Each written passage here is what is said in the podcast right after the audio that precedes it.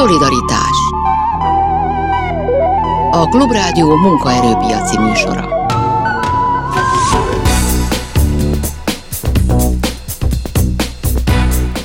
Jó napot kívánok, Selmeci János vagyok. A mai műsor első felében a pedagógusok helyzetével fogunk foglalkozni. Most már hétről hétre van szinte egyeztetés a kormányzat és a tanárok képviselői között, de hogy a gyakorlatban ez az egyeztetés mit jelent, és mi lesz azzal az úgynevezett státusz törvényel, ami megváltoztatná a pedagógusok jogállását, és amit a kormány az eredeti elképzelésekhez képest azért már jócskán átírt, és ami még mindig nincs a parlament elé, előtt azt is megbeszéljük ma. A műsor második felében pedig gondolkodunk majd egy kicsit azon, hogy merre tovább szakszervezetek. Már is kezdünk. Szolidaritás Méghozzá Nagy Erzsébet a Pedagógusok Demokratikus Szakszervezetének válaszmányi tagja van itt velünk. Köszönöm szépen, hogy eljött. Én köszönöm a meghívást, jó napot kívánok! Ugye viszonylag friss hír az, hogy megint ki lett húzva egy-két dolog ebből a tervezett törvényből, de mielőtt ebbe belemennék, én nagyon kíváncsi lennék arra, hogy hogyan néz ki a gyakorlatban egy ilyen egyeztetés. Tehát amikor önök, és hiszem múlt héten is volt, ezen a héten is volt a kormányzattal találkozó, azt hiszem, hogy most Maruzsa államtitkár volt ott, de mondja, ha nem így van, korábban volt, hogy, hogy nem ő volt, de hogy néz ez ki? Milyen hangulatú? Bemennek egy szobába, kedélyesen beszélgetnek, csúnyán néznek egymással szembe, és címszavakat mondanak? Szóval, hogy hogy néz ki egy ilyen egyeztetés, és mennyire lehet erre azt mondani, hogy ez így két egyenrangú fél között egy értelmes szakmai beszélgetés zajlik, amiből aztán vagy lesz valami, vagy nem, vagy nem lehet ezt mondani.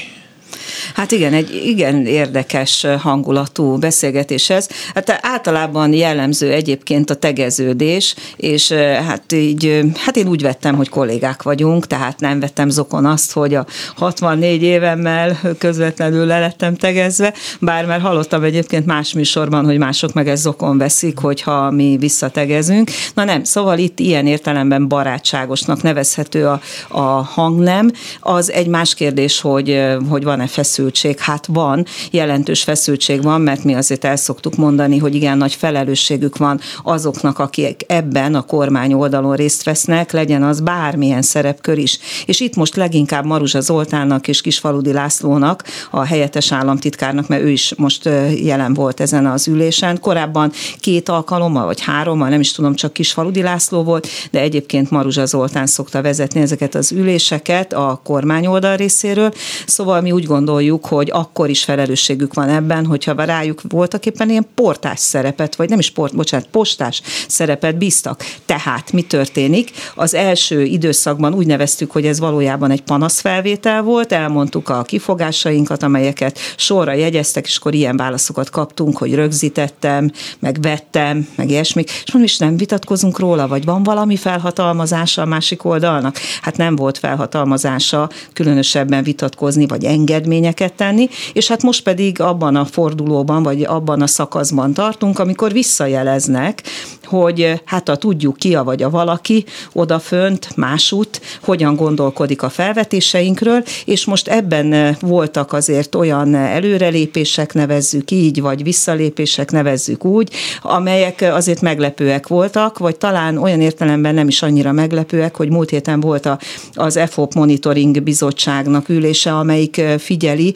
nyomon követi hét éven keresztül a kormány uniónak tett vállalásait, és ott már hallottuk az unió képviselője részéről, hogy bizony igencsak elcsodálkoztak azon, hogy egyáltalán hogy kerül a csizma az asztalra, mi ez a státusztörvény, és miért került be a tárgyalások utolsó körébe, és ez mennyiben fogja szolgálni a pedagógusok érdekeit, azt a hármas elvárást, hogy legyen egy olyan törvény, ami a pedagógus, pedagógus pályát vonzóvá teszi, ezen kívül ne vegyen el szerzett jogokat, illetve ne csökkentse az autonómiát, miközben azt látják, hogy ez a törvény ezzel ellentétes. És ugyanott Rétvári Bence elmondta ezen a bizonyos monitoring bizottsági ülésen, hogy ez az, az oktatás és az oktatással kapcsolatos jogszabályok azok nemzeti berügynek tekintendők, de azért világosan kifejtette az unió képviselője, hogy ez esetben nem, hiszen itt pont ilyen jellegű törvények alkotása a vállalás, az egyik vállalás, és ezt figyelni fogják. És amennyiben nem lesz 140 ezer pedagógus a pályán, nem ömlenek a pályára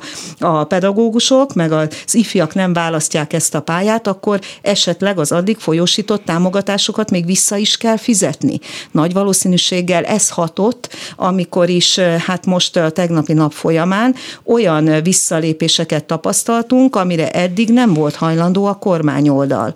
És hát konkrétan olyan jellegűek, amelyek, amelyeket azért kifogásoltunk, mert eddig olyasmikben, hogy próbaidő, lemondási idő, felmentési idő a tanév rendjéhez, tehát a fél év végéhez, illetve az év végéhez próbálták volna kötni az időpontokat, tehát nem úgy tekintették a pedagógusokat, mint egyfajta munkavállalókat, akiknek ugye meghatározott ilyen jellegű időpontok vannak a törvénybe foglalva, hanem hát ő húzza szépen ki a fél évet vagy az év végét akkor is, hogyha el akar menni. Na most ebben volt visszalépés, tehát most fix időpont lett a próbaidő, a lemondási idő, a felmentési idő, ugyan nem mindegyik lett olyan mértékű, mint amilyen a jelenlegi szabályozás szerint van, van, amelyik egyébként még ráadásul kedvezőbb is. Ugye itt hat hónap volt, csak most, fix. hogy ezt beszéljük meg, hogy elvileg Igen. azt mondta még a miniszter, a Gulyás Gergely múltkor a kormányinfon, hogy hát a diákoknak az nagyon fontos, hogy a fél év meg a évvége kivételével a tanáraik nem ehessenek csak úgy el.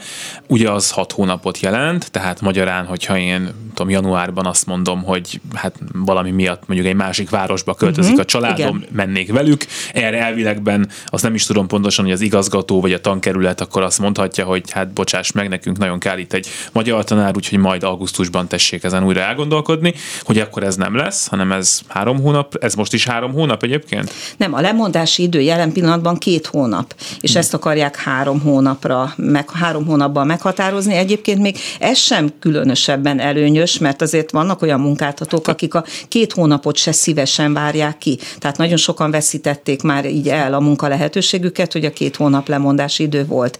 És hát ezt most kérdezzük, hogy is miért három hónap, akkor miért nem állnak vissza a kettőre? És hát nem tudjuk. Hát azért nem tudják, mert nem ők határozták el, tehát nem ők voltak bevonva azokba a belső egyeztetésekbe, amelyeknek a végeredményét velünk közli. A másik dolog, amiről én amikor ezt olvastam, akkor azt gondoltam, hogy ezt eléggé meg lehetne támadni egy bíróságon, ez hogyha felmond egy pedagógus, akkor az az eredeti tervek szerint azt hiszem, hogy egy havi bérét kapta volna meg végkielégítésként, ezt is, ha jól értem, megváltoztatták. Igen. Tehát ha valaki nem akar az új törvény alatt, Igen. ami majd, ha lesz, lesz dolgozni, akkor meg fogja kapni tisztességesen, ami most is járna.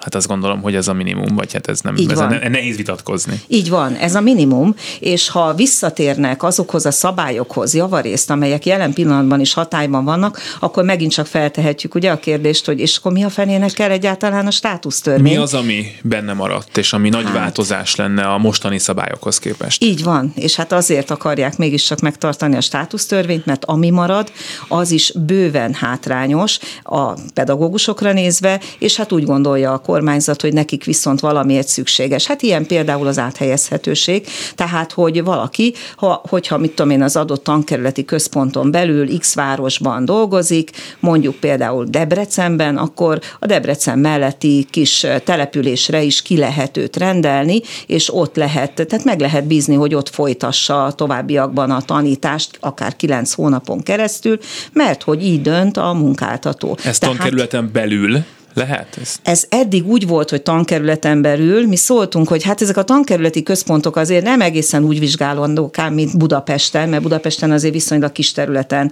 terülnek el ezek az úgynevezett tankerületi központok, de képzeljünk el, mondom, példaként egy debreceni vagy egy pécsi tankerületi központot, ott egymástól akár 60 kilométerre is vannak intézmények, tényleg így gondolják?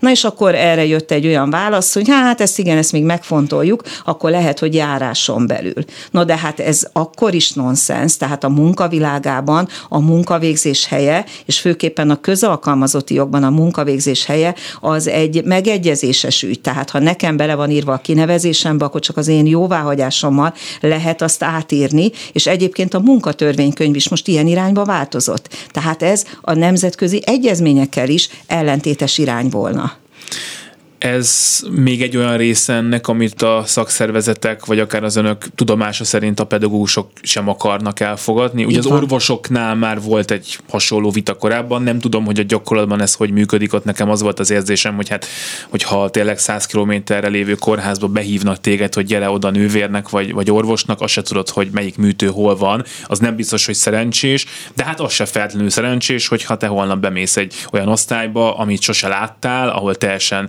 máshol tartanak, és ott azt mondják, hogy te mostantól itt tartod a, nem tudom, magyar órákat. Szóval az se egy jól működő dologna. Hát így van, egyáltalán nem optimális, és még ez is, tehát hogyha járáson belül találnák ki a munkavégzés helyét, az is tud nagyon nagy fennakadásokat okozni a pedagógusoknak, még akkor is, hogyha már nem alsó tagozatos gyermekeik vannak, mert ezt is kitolták, hogy hát jó, oké, akkor nem gyermeke három éves koráig lenne ez a tilalom, hanem az alsó tagozat végéig. Na de hát, hogyha már valakinek ötödikes gyereke van, és ne talántán egyedül neveli, és egy másik tele településre kell átjárkálnia, tanítani, ahol egyébként a közlekedés nem annyira jó, és sok ilyen hely van, még járáson belül is, hát akkor azért az nagyon meg tudja nehezíteni az életet. És igen, a pedagógusok ebben nem akarnak belenyugodni, de egyébként szerintem abban sem lehet belenyugodni, hogy továbbra is maradjon az a szabály, hogy a miniszter egyszer csak gondolhat úgy április 30-áig, hogy július 15-ig meghosszabbítja a tanítási évet, illetve áthelyezi akár évközben a tanítási tanítást egy másik intézménybe, akár méltatlan körülmények közé, mert hogy úgy gondolják, hogy ja, hát ott azon az adott területen a tanítás valahogy nem megy zöggenőmentesen, még akkor is, ha kivették a törvényből, hogy és mindezt a munkabeszüntetés miatt tennék meg. Hát ha kiveszik a munkabeszüntetés szót, de maga az eljárás lehetősége marad, hát akkor azzal olyan nagyon sokat nem léptünk előre, igaz? Hát ugye ez valami olyasmi, amit nyilván ilyen vészhelyzetben, tehát ha nem tudom, árvíz van a településen és elönti az uh-huh. iskolát, akkor nem kérdés, hogy valahol máshova áthelyezzük az oktatást, hogyha nem tudom, ne adj Isten, megint világjárvány tör ki, és egy hónapig nem tanítunk, akkor valahol elfogadható, hogy akkor meghosszabbítja, de hogy egy általánosságban erre mi és szükség hogy miért van, kell ehhez egy jogállási törvénybe foglalt szabály, és egyáltalán ehhez miért kell új jogállási törvény, hát ez azért elég talányos. Hát, hogyha lefejtjük ezt a bosszú törvény elképzelést Igen. erről a jogszabályról, tehát nem feltételezzük a legjobbat a törvényalkotóról, akkor nekem viszonylag egyszerű a dolog, a kormány azt szeretné, hogy mindig mindenhol legyen tanítás, és mindig mindenhol kinyisson az iskola, és hogyha valahol kevés a tanár, és nem teremthető tanár a semmiből, akkor majd egy másik helyről átvisszük oda. Tehát, hogy minthogyha ez lenne a cél, hogy kinyisson az iskola, legyen tanítás. Na most a kérdés az, hogy mennyire mond ezzel ellent, hogyha a pedagógusoknak az x százaléka azt mondja, hogy ő ezek alapján, a szabályok alapján nem szeretne tanítani, mert akkor hát nem biztos, hogy ez sikerülni fog. Így van, és akkor a buszmegállóból fognak majd esetleg embereket toborozni a tanításba, tehát ez nem jó hozzáállás, nem rendvédelmi, rendészeti, rendőrségi eszközökkel kellene a közoktatáshoz nyúlni, hanem ténylegesen úgy, ahogy egyébként az uniós vállalás előírásokban van, a pedagógus pályát vonzóvá tevő jogszabályokkal kellene ezt megoldani, és akkor már is nem lennének ilyen dilemmák, hogy hogyan szerzünk X vagy Y településre megfelelő számú szakembert. Hát mi ezt szeretnénk elérni végre, és nagyon úgy látjuk, hogy nem igazán ebbe az irányba mennek a dolgok, még akkor sem, hogyha most ténylegesen a kormány jelentős engedményeket próbálna tenni. Mennyire vannak messze az álláspontok? Azt én értem, hogy nyilván senki nem akar semmilyen helyzetromlás, tehát az, hogyha egy nappal is hosszabb a felmondási idő, vagy, vagy átkerülnek egy másik státuszba, és nem akarnak, ez nekem teljesen világos, hogy ezt a szakszervezetek a munkavállalók érdekét nézve nem akarják, de mégis lehet valahol egy pont, ahol azt lehet mondani, hogyha a kormány béremelést ígér, és azt megadja, és ezért cserébe még akar egy-két dolgon változtatni, akkor nyilván valamennyibe önök is belemennének a kérdés, hogy ez hol van meghúzva, és mennyire vannak ettől messze. Nagyon messze vagyunk ettől a jelenlegi státusztörvény alapján, ami semmiféle béremelést nem biztosít. Tehát ebben a törvénytervezetben nincs garanciája az előmenetelnek, egyáltalán maga az előmenetel, mint olyan megszűnt, a béreknek, az egyes bérsávoknak az alsó határa, ez a 400-430 ezer forint, ez gyakorlatilag ez a, a többség, persze, ez a többségnek semmiféle béremelést nem fog jelenteni, főképpen, hogy az lesz a következő lépés, hogy alapbéresítik a szakmai ágazati pótlékot, tehát az nem még erre jönne rá, hanem az ebben benne foglaltatik. Na hát akkor így azt hiszem, hogy a hallgatók közül, akik pedagógusok elgondolkodhatnak azon, hogy ez körülbelül hány ember számára jelentene biztos béremelést, nagyon kevesek számára. Ez az egyik probléma. A másik pedig, hogy egy olyan teljesítményértékelési rendszert is be akarnak így a törvényen keresztül vezetni, hát itt a törvényben csak megnevezik, amelyik igazából nem tartalmaz objektív szempontokat, tehát nagy mértékben fog számítani a lojalitás, mindenféle olyan tevékenységet megfigyelhetnek és értékelhetnek benne, ami azért a szabad, független értelmiségi léttel szerintem nagyjából összeegyeztethetetlen. És ráadásul milyen szabály az, hogy azt mondja, hogy 20%-kal el lehet téríteni felfelé a bért. Igen ám, de ha egy bérsávon belül valakinek 400 ezer a forint a bére, a másiknak ugyanabban a bérsávban mondjuk, mert ilyen kedvezményezett 1 millió 65 ezer forint, és mind a ketten ugyanolyan pontszámot értek el, és mondjuk a felső harmadban végeztek, akkor az egyik a 400 ezernek kapja meg a 20 át mert ugye 20 os eltérítésről van szó, másik meg az 1 millió 65 ezerét. Tehát itt ilyen totálisan átgondolatlan dolgok is vannak ebben a törvényben, ezért is gondoljuk azt, hogy nagyon messze vannak az álláspontok egymástól, no meg hát azért is szerintem ebben a műsorban lehet erről beszélni, hogy azért a munkavilágában normális irány az, hogy összekeverjük a feladatellátási jellegét, tehát amikor állami, önkormányzati feladatellátásról beszélünk, és világnézetileg el nem kötelezett oktatásról, akkor összekeverjük azt az egyházi és a magánoktatással, és így egy ilyen közös törvénybe zatyuljuk ezeket a történeteket. Hát ez azért munkajogi, meg minden szempontból nagyon-nagyon ellentétes irány ahhoz képest, amit mondjuk például az Európa képvisel. Maradjunk még a béreknél egy nagyon picit, mert azért az világos, és a kormány is ezt mondja meg, hogy hát ha valamiben van nemzeti konszenzus, akkor azt hiszem, hogy azt itt kell keresni, hogy a pedagógusoknak többet kell keresniük, és nem csak azért, mert megérdemlik, hanem azért, hogy legyenek. Tehát, hogy itt Igen. most egy ilyen kérdés van, mert meg tudjanak élni. És én értem, hogy ebben a törv, ebből a törvényből ez nem olvasható ki, alig, hanem azért írtak bele ezeket a nagy számokat is, hogy azt mondhassák a tanároknak, hogy ez a lehetőség meg lesz, de hát valamikor, valahol majd azt csak meg kellene valahol mondani, hogy egy nem tudom 15-10 éve tanító általános iskolás magyar tanárnak mennyi a fizetése, meg egy 15 éve tanító gimnáziumi uh, kémia tanárnak, aki ennyit tudórázik, és akkor értem, ha még erre rájön 20% ami az ő nem tudom plusz tevékenységéből fakad, ezen aztán lehet vitatkozni, de hát valahogy valamikor csak meg fogják mondani, hogy mennyit fognak keresni, nem? No, hát például, amikor egyeztetünk, akkor mi ilyen kérdéseket teszünk fel, hogy miért nincs meghatározva az, miért nem tudhatja bárki, ha belenéz ebbe a törvénytervezetbe, hogy x idő múlva, vagy x teljesítményem, vagy mennyi lesz a bérem.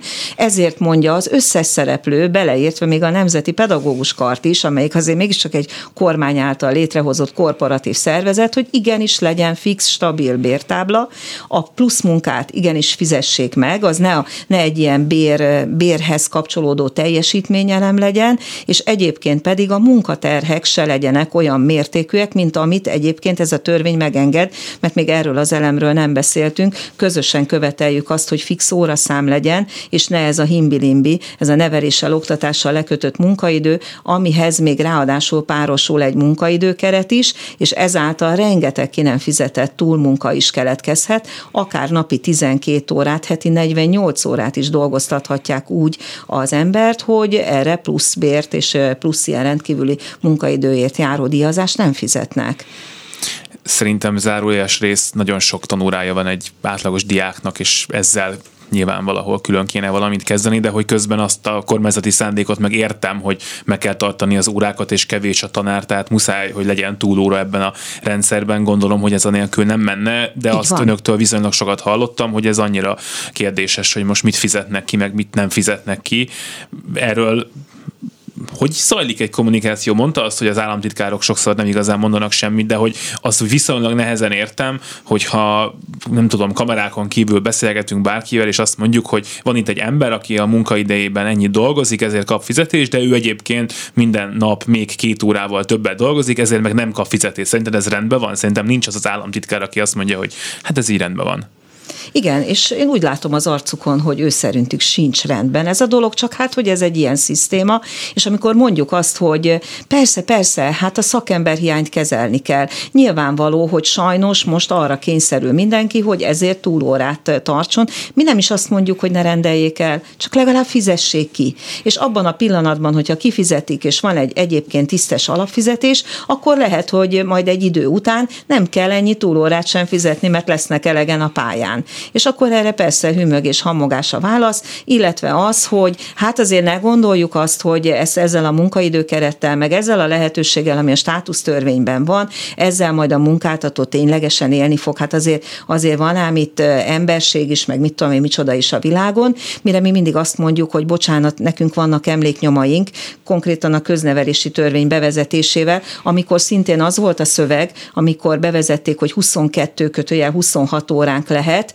hogy maradni fog ám a 22 óra, nyugodjunk meg, sőt az alapján kell számítani a pedagógus létszámot, hát nem maradt a 22 óra, és nem az alapján számítják a pedagógus létszámot. És akkor is az volt egyébként, ugye a felajánlott díl, amit a PDS egyéb iránt nem fogadott el, és sajnos igazunk lett, hogy hát jóval nagyobb fizetést fogtok ám kapni, nyeljétek le ezt a békát, és, és hát vállaljátok be azt, hogy magasabb lesz a munkaterhelés. Nem annyi valamennyit mondtok, de hát azért egy kicsivel ha nem tévedek, önöknek volt bíróságon is jogerős ítéletük ki nem fizetett túlórákkal kapcsolatban. Még nagyon röviden csak arról, hogy most ezeket kifizetik, nem fizetik ki, attól függ, hogy az ember hol tanít? Na hát igen, ez is egy érdekes dolog. Mit mondott Pintér Sándor miniszter, amikor én egy kicsit így közbe kiabáltam ott a Ludovikán, hogy mi lesz ezekkel, aki nem fizetett túlórákkal, és azt mondta, hogy ami törvényesen jár, azt ki kell fizetni. Na hát azóta sem fizették ki, úgy maguktól a munkáltatók, tehát a tankerületi központok sem. Mi most egyébként majd megint újból, meg hát újból és újból hozzájuk fordulunk, hogy ezt maguktól fizessék ki. Hát akiknek eddig fizettek, azok mind pert indítottak, illetve vannak most már olyan kollégáink, akik esetében perenkívüli megállapodás született. Úgyhogy mindenkit arra biztatok, hogy a nedolgozingyen.hu felületünkről töltse le az adatkérőlapot, szedje össze három évre visszamenőleg a ki nem fizetett túlmunkáit. Van ezen a felületen egyébként egy fizetési felszólítás minta is, adja be, és abban az esetben, hogyha nem fizetnek, akkor igenis indítson pert, érdemes, mert egyébként nagyon sok százezer forint az, amit ilyenkor az ember az állam zsebében zsebében hagy jellemzően. Hát gondolom vannak pedagógusok, akik lényegében folyamatosan plusz munkát végeznek, Igen. mert hogy tanárhiány van, és akkor megtartja a kollégája helyet. Van még egy percünk a szünetig, ha picit még maradjon, hogyha tud, úgyhogy csak nagyon, nagyon röviden. Szívesen. Mennyit keres most egy kezdő pedagógus? 391 ezer forintot. Ez a bruttó. Igen, igen. Ez, ha nincs gyereke, az nettóban az 300 alatt van valahol. Bőven, nem? igen. Nagy Erzsébettel a PDS válaszmányi tagjával beszélgetünk, és a hírek után egy nagyon picit még fogunk beszélgetni arról, hogy vajon mi lesz ennek az egyeztetésnek a vége, meg hogy mondjuk milyen kezdőfizetéssel lehetne fiatal tanárokat a pályára csábítani. Most Suba Kriszta jön a Klubrádió legfontosabb híreivel, aztán folytatjuk. Szolidaritás Nagy Erzsébettel a PDS válaszmányi tagjával beszélgetünk pedagógusok jövőjéről, és akkor a jövő kapcsán egy nagyon picit, mert az előbb már elmondta, hogy mennyit keres egy kezdő tanár, az jó sok évig keres annyit, nem? Tehát egy tíz, éve, évig, tíz éve dolgozó tanár is nagyjából ott egy tart. 14 éve, most már lassan 20 valahány éve ott tanító, tehát iskolában tanító tanár is. Attól függ, hogy főiskolai vagy egyetemi hmm. végzettsége van, de most már a mesterpedagógusok esetében is most már kezd közelíteni a garantált bérminimumhoz, ugye már a bér elképesztően alacsony szín, bérszínvonal van. Én azt tudom még elmondani egyébként, én 2021 novemberében évben mentem el nyugdíjba, és akkor hát három diplomám van, 40 évet dolgoztam, és 309 ezer volt a nettóm egyébként. Hát egy multinál keresetett volna, azt hiszem Pedagógus kettőben voltam, tehát én még egyel magasabban, hmm. mint ahogy egyébként vannak olyan pályatársaim, akik pedig egyben fejezték be a pályát, ő nekik kevesebb. Na most a kérdés az, hogy itt ez az egész törvénymódosítós egyeztetős történet egyszer majd véget ér, valami a parlament elé fog kerülni, ebbe valamekkora béremelés nyilvánvalóan lesz. Hát a kérdés az, hogy mekkora, és hogy ez fog-e embereket a pályára vonzani. Hát nyilván költségvetési törvényt módosítani kell, egyébként ezt már március 31-ig meg kellett volna tenni a kormánynak. Ez volt az előfeltétel, ez az úgynevezett szupermérföldkő, ami neki kapásból a kormány nem tette eleget, és erre az volt a válasz egyébként, hogy hát ezt így megbeszélték a bizottsággal, nem probléma, hogyha van egy kis idő eltolódás, egy kis elcsúszás. Hát most már ez elég rendes elcsúszás van, mert benne vagyunk most már a májusban, és még mindig nem láttuk ezt a, költségvetési törvénymódosítást, mert tulajdonképpen erre volna szükség. És aztán pedig egy mindenkinek szánt és mindenkinek adandó egyszeri, hát markáns béremelésre volna szükség, és arra, hogy legyen egy bértábla, és abban a bértáblában kellene rendezni a béreket, és aztán pedig senki nem tiltakozna az ellen, hogy legyen egy belső teljesítményértékelési rendszer, vagy minősítés, vagy a nem tudom micsoda, de nyilván egy olyan, amit házon belül közösen megbeszéltek, és ami egyébként valamiféle objektív mérőeszközöket, vagy valami hát azt mutatókat. mondani, hogy keressen a jobb tanár jobban, ezt nagyon nehéz lesz mérni. Ez így van, illetve aki esetleg többet dolgozik az adott iskoláért, vagy az iskola arculatáért tesz olyan dolgokat, amiket egyébként mások nem képesek. Tehát ezek, ezeket mind azért le lehetne az adott helyen fixálni, hogy melyek ezek, és ebben nem tartoznának mondjuk olyan szubjektív elemek, hogy miket posztol a Facebookon és egyéb dolgok, ugye? Szóval ezeket azért le kellene róla hántani, tehát hogyha így lenne egy elkülönített teljesítmény bérezésre használható pénzeszköz, azt hiszem, hogy ezzel ellen senki nem tiltakozna. De egy biztos előmenet erre szükség volna, és arra is, hogy ne növekedjen az a munkaterhelés, amit egyébként meg a bérért cserében elvárnak. Mikor lesz a következő egyeztetés? 16-án, május 16-án. Úgy tűnik, hogy ezt komolyan veszi a kormány? Ugye hát ebben a törvényben olyasmi is van, hogy hát nem kéne annyira a szakszervezetekkel annyira egyeztetni. Hogyne. Most ennek elnére ez zajlik, és akkor lehet, hogy itt valami konszenzus megtalálása az, az célja annak az oldalnak is? Vagy mit lát, amikor jönnek az államtitkárok, hogy, hogy ők mit szeretnének ott elérni? Hát először is azzal kezdődik a dolog, hogy amikor rákérdezünk arra, hogy hogy jött ide ez a státusztörvény, és, és egyetértenek vele, vagy mi van, akkor, akkor általában zavart mosoly a válasz. Látható az, hogy itt, és hát ezt tudjuk is, itt egy embernek van ilyen célja, nem igazán érthető, hogy miért olyan nagyon nagy ellensége a közalkalmazotti törvény. Ez Orbán Orbán Viktor, aki már több mint két éve ki akarta vezetni a közalkalmazotti törvényt a munkavilágából, amelyik egyébként a legtöbb szerzett jogot tartalmaz, és hát mi most ezzel küzdünk voltak éppen, hogy bebizonyítsuk, hogy erre bizony nincs szükség, ez nem szerepel az uniós vállalások között, tessék az uniós vállalásoknak eleget tenni, és akkor mindenki happy lesz. Tehát ez kivéve mondjuk ezt az egy embert, aki meg nem tudjuk, hogy tulajdonképpen miért frusztrált, és miért csinálja mindezt a pedagógusokkal, ezért is gondolják gondolják a pedagógusok azt, hogy ez nem lehet más, mint a bosszú igazából annak a bemutatása, hogy itt ma Magyarországon sztrájkkal, munkabeszüntetéssel, tüntetésekkel, és egyáltalán kormányal szembeni fellépésekkel nem lehet őnála elérni semmit. Hát ez, ez egy nagyon-nagyon rossz hozzáállás. A vége felé járunk a beszélgetésnek, és hát ugye ennek a részébe a dolognak már nem tudunk belemenni, hogy itt milyen lehetőségek vannak önöknek, hogyha olyan törvény kerül a parlament elé, ami nem elfogadható a önök számára, de hogy azért azt el kell mondani, hogy volt itt azért 20 ezer sztrájkoló tanár, amire lehet azt mondani, hogy ahhoz nem elég, hogy leálljon az oktatás, és a kormánynak ezzel muszáj legyen valamit kezdeni, de mégis egy létszám, de ezzel az elmúlt időszakos sztrájkjaiban már nem, nem tudtak ekkora számokat összehozni.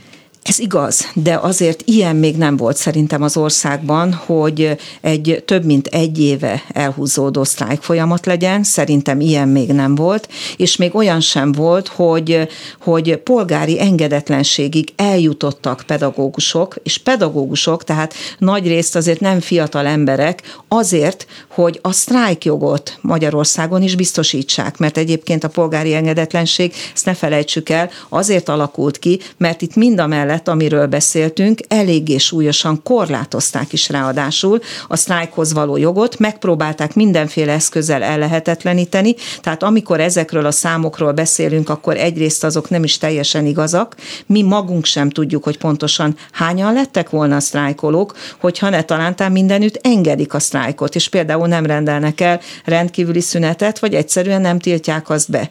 Egészen elképesztő történeteink vannak erről is, hogyha lesz esetleg egy ilyen horror műsor, műsor, akkor én ezekből szívesen hozok majd ilyen történeteket.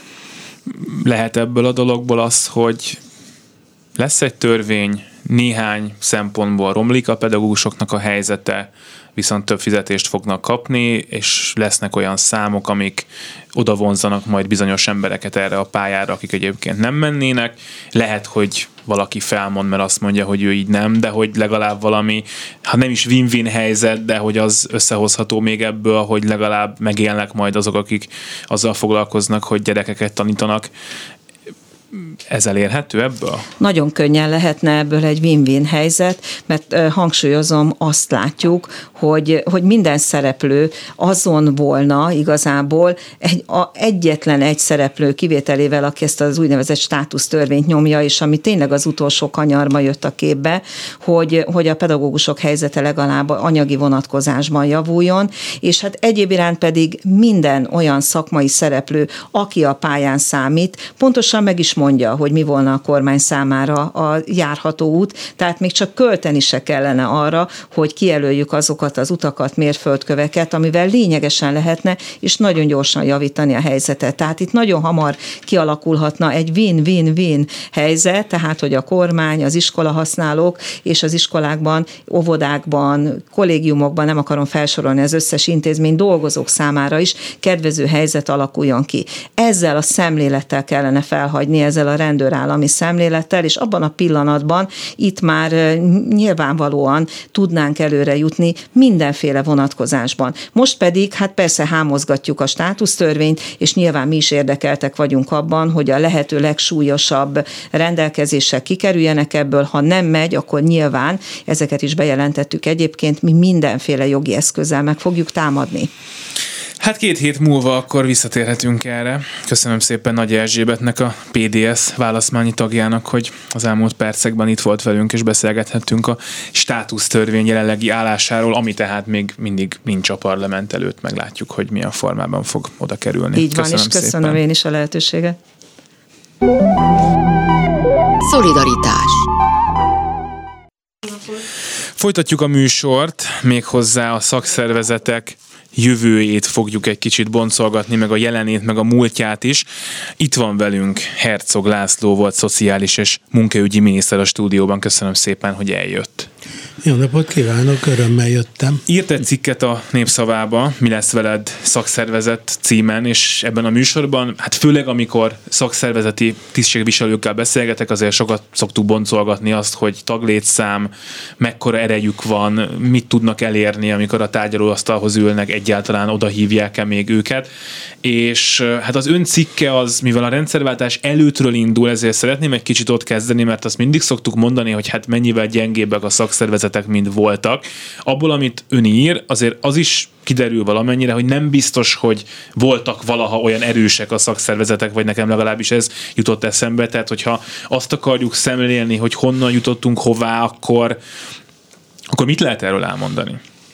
Nyilván 1990 előtt nem beszélhetünk erős szakszervezetekről, hisz akkor a érdekvédelem meglehetősen rövid láncon létezett. Erre mondták azt, hogy a szakszervezetek mint egy transmissziós szíként működnek, és tulajdonképpen a termelési feladatok segítése volt a feladatuk. Bár egy mondatban utaltam rá, hogy a 80-as évek fél, vége felé azért ez már jelentősen változott. Én emlékszem rá, hogy államigazgatási egyeztetéseken a akkor még egyetlen szakszervezet, a szót képviselője ott ült, és 88 decemberében pedig megalakult az Országos Érdekegyeztető Tanács, amely már három oldalú volt, és például a minimálbérről a döntés már rossz született meg. Tehát a 80-es évek felé azért szakszervezetek már kaptak polgárjogot, de ami a lényeg, hogy a a lakosság, a munkavállalók, munkások számára nem volt elfogadott. És azt gondolom, hogy ez a hagyomány, ez még ma is él, hát ez az idézőjeles hagyomány, hogy és ez a tulajdonképpen a cikkemnek az egyik fő mondani valója, hogy mi úgy szoktunk beszélni a szakszervezetekről, hogy á, a szakszervezet az semmit se csinál. Nálunk a szakszervezet az gyenge. És közben senki nem teszi hozzá, hogy az a szakszervezet az ő maga is. A szakszervezet az nem a vezetőből áll, tehát az a magyar gyakorlat, hogy elmegyünk egy taggyűlésre, ott megválasztjuk a esetleg egyetlen jelöltet, aki elvállalt ezt a tisztséget, és utána ő majd kiharcolja nekünk a jobb munkafeltételeket, a magas béreket. Hát egy erős szakszervezet nem így működik, hanem a tag, tagságnak és a vezetőnek együtt kell működniük, és ki is kell állniuk a célukért. Magyarán passzív tagsággal nagyon eredményeket nem lehet elérni, és én úgy érzem, hogy a magyar közgondolkodásban ez a szerep nincs nagyon benne. Úgy is fogalmazhatnék, egy kicsit bele akartam gyalogolni a tagságnak a lelkébe.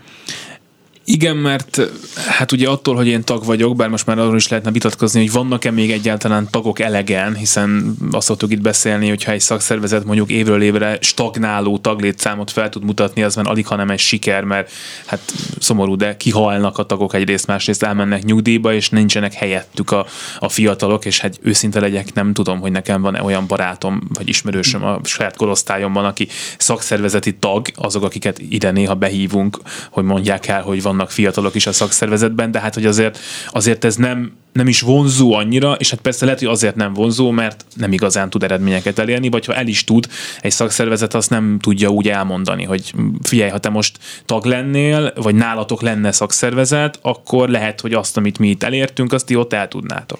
Igen, ez egy kicsit ilyen tyúktojás probléma, Hát az egyik, amit szeretnénk mondani, például Franciaországban kifejezetten alacsony a szervezettség, ezzel szemben a szakszervezet meghirdet egy akciót, akkor a nem szakszervezeti tagok is mellé állnak, és esetenként olyan tüntetések lesznek, amit innen Magyarországról mi sokszor ilyen furcsán figyelünk. És azt hiszük, hogy biztos milyen nagy a szervezettség, meg biztos mindenki szakszervezeti tag ott nem. nem.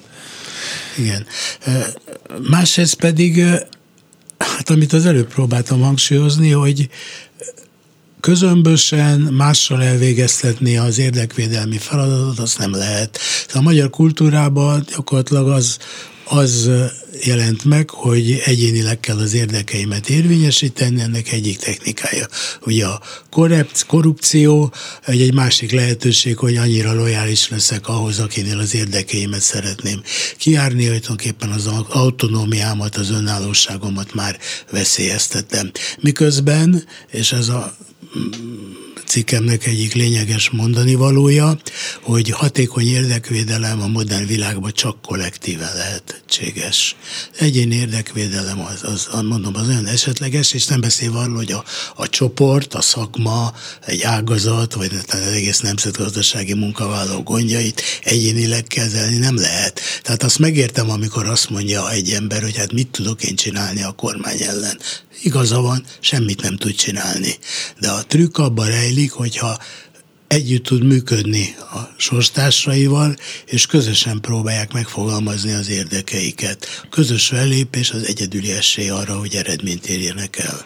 Lett viszont azért az elmúlt években egy olyan helyzet a munkaerőpiacon, hogy nagyon sokan, főleg nyilván azok, akiknek jó végzettségük van, nyelveket beszélnek, stb., nagyon jól tudták egyénileg is képviselni az érdekeiket, tehát olyan béremeléseket kaptak évről évre, amikkel nagyon meg voltak elégedve.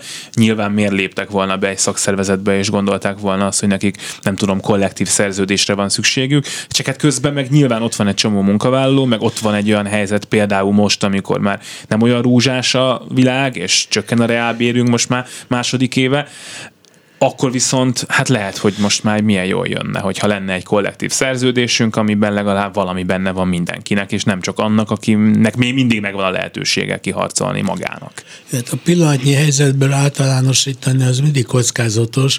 Mi azt szoktuk meg, hogy inkább munkanélküliség van, tehát túlkínálat. Mostan a tízes években, meg most jelenleg is egyfajta munkaerő hiány mutatkozik, persze nem minden területen, de tényleg sok lényeges területen és kulcsszakmákban, informatikusoknál, mérnököknél tényleg hiány van, és ők jó érdekérvényesítő képességgel rendelkeznek, de azt például már most lehet látni, ahogy utalt is erre, hogy most, hogy a gazdasági helyzet rosszabbodott, a reálbér növekedés az úgy tűnik, hogy idén vége lesz, hát ilyen nulla vagy inkább negatív reálbérre számíthatunk. A nulla az azt gondolom, hogy a versenyszférában lehet nulla körüli, a költségvetési szféra az egyértelműen erősen negatív lesz, és hát a kettő együtt az valószínűleg szintén egy negatív reálbérindexet fog kihozni, de hozzáteszem, hogy a reálbérek nem 2022-ben kezdtek romlani, 2017-ben volt a legmagasabb, amikor két számjegyű volt, és azóta a reálbérindex minden évben alacsonyabb. Így jutottunk el 22-re a 2,2%-os reálbérindex. Egyébként itt az infláció is nagyon bezavar, mert azt mondjuk 5 éve, hogy 15%-kal megemelik a béreket, hát mindenki újongott. Most azt mondják, hogy 15%-kal megemelik a béreket, akkor ha valaki nagyon optimista és elhiszi a 15%-ra tervezett inflációt, akkor is csak a reálbér megőrzéséről van szó, de hát sajnos a 15%-os infláció is kevéssé valószínű. Kicsit visszaugorva, ön végig dolgozott különböző kormányokban a munkaügy területén, akkor akik jöttek a szakszervezetek oldaláról egyeztetni, mögöttük volt támogatás, mögöttük lehetett erőt érezni, meg őket komolyan lehetett venni, és azt lehetett mondani, hogy itt olyanok jönnek, akiknek van erejük elérni, amit akarnak, és akikkel érdemes egyeztetni, vagy inkább arról van szó, hogy hát kicsit más volt mondjuk az akkori kormányok hozzáállása mondjuk a mostani kormányhoz képest. Ez azt hiszem mind a két állításban van igazság. Nyilván azt tudtuk, hogy a szakszervezetek milyen erőt képviselnek, és azt is végül is tisztában voltunk vele, hogy hát ha valamit rettenetesen akar a kormány, nagyon fontosnak talál, akkor ezt meg tudja valósítani. Ahogy ez most így van, azért ez korábban is így volt. Ezzel szemben eleve volt egy olyan elvi megközelítés, hogy az egyeztetések azok fontosak. Egyébként nem csak azért fontosak, hogy a munkavállaló érdekek érvényesüljenek, mert mindig erről szoktunk beszélni, arról kevesebbet, hogy a kormányzat sem rossz egy egyeztetés, mert igazából mi történik egy egyeztetésre, modellezünk egy eljövendő szituációt. Tehát megmondják, hogy esetleg milyen konfliktusok lehetnek, és arra a konfliktusokon el lehet gondolkodni, és ha úgy ítéljük meg, hogy ebbe bizony van valami, akkor mielőtt a baj bekövetkezne, azonnal lehetett a jogszabályon, még a tervezeten módosítani.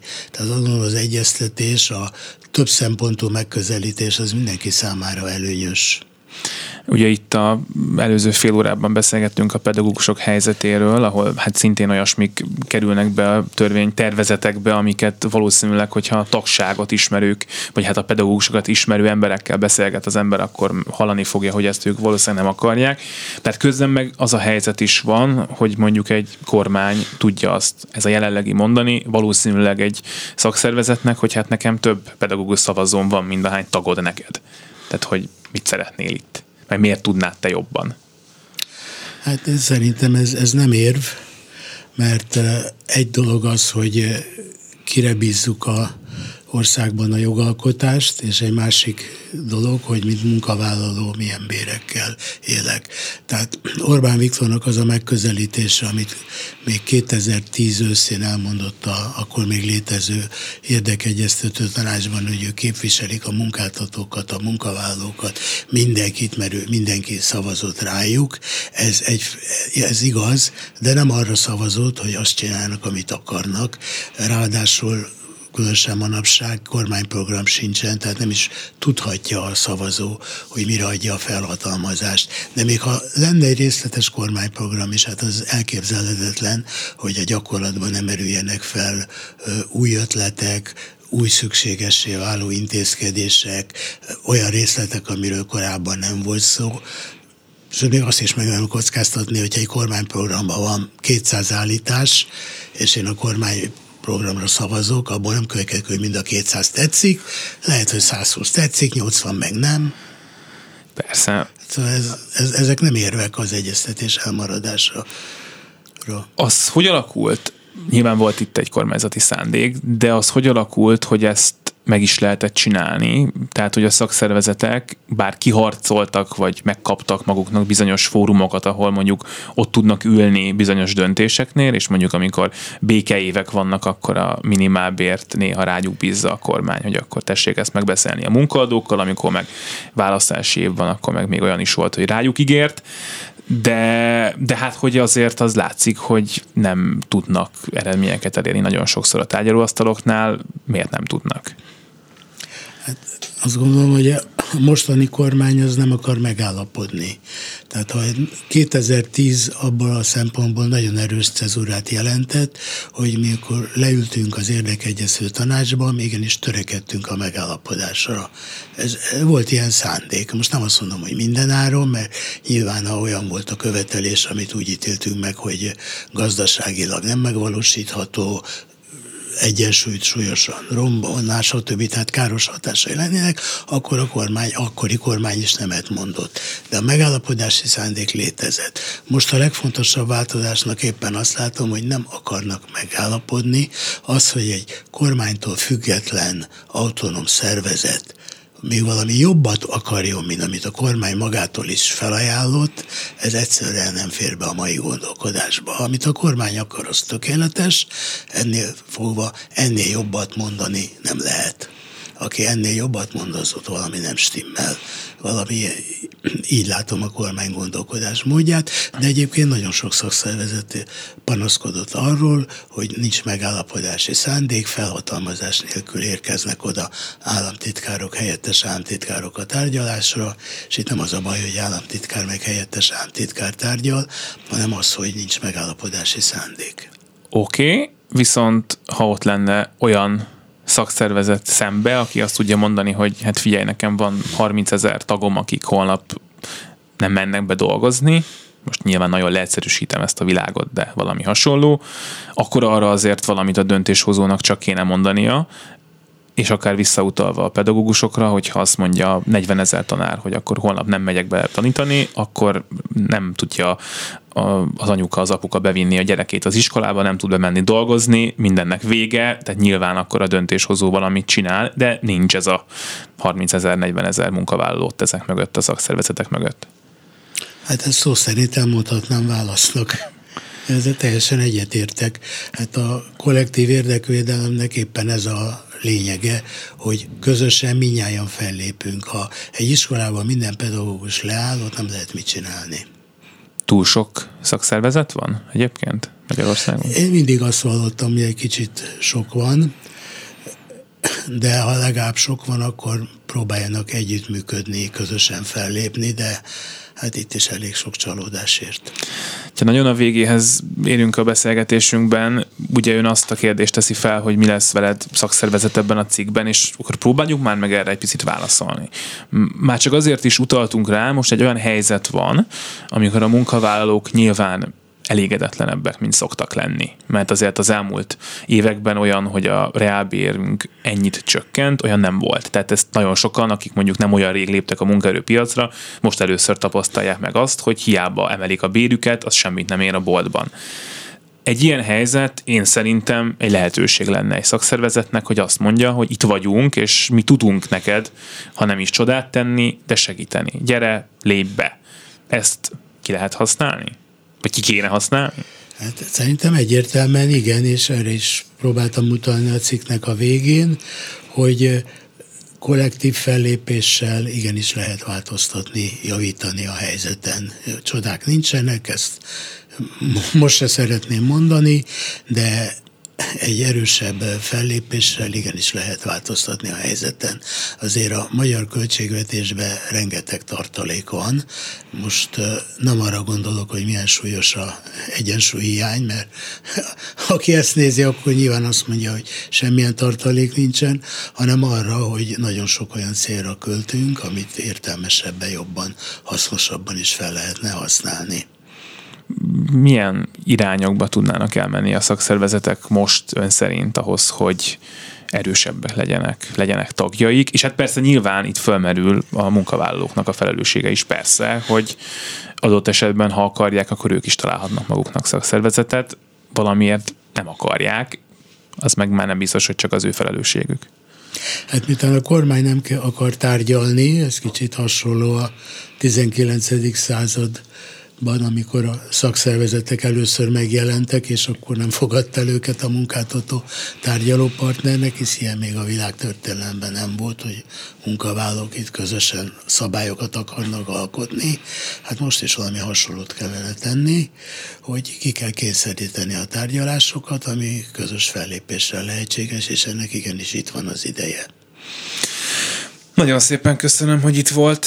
Herzog László közgazdás volt szociális és munkaügyi miniszter volt a vendégünk. A műsor ezzel véget ért. Gerendai Balságnes volt a szerkesztője, Lantai Miklós és Gál Bence voltak a technikusok maradjanak a Klubrádión, hamarosan jönnek Suba Kriszta hírei, aztán Tímár Ágnes, Bolgár György és Szénási Sándor műsora várja majd önöket. Nagyon szépen köszönjük a figyelmet, minden jót, és köszönöm szépen önnek is, hogy itt volt. Köszönöm a meghívást, minden jót.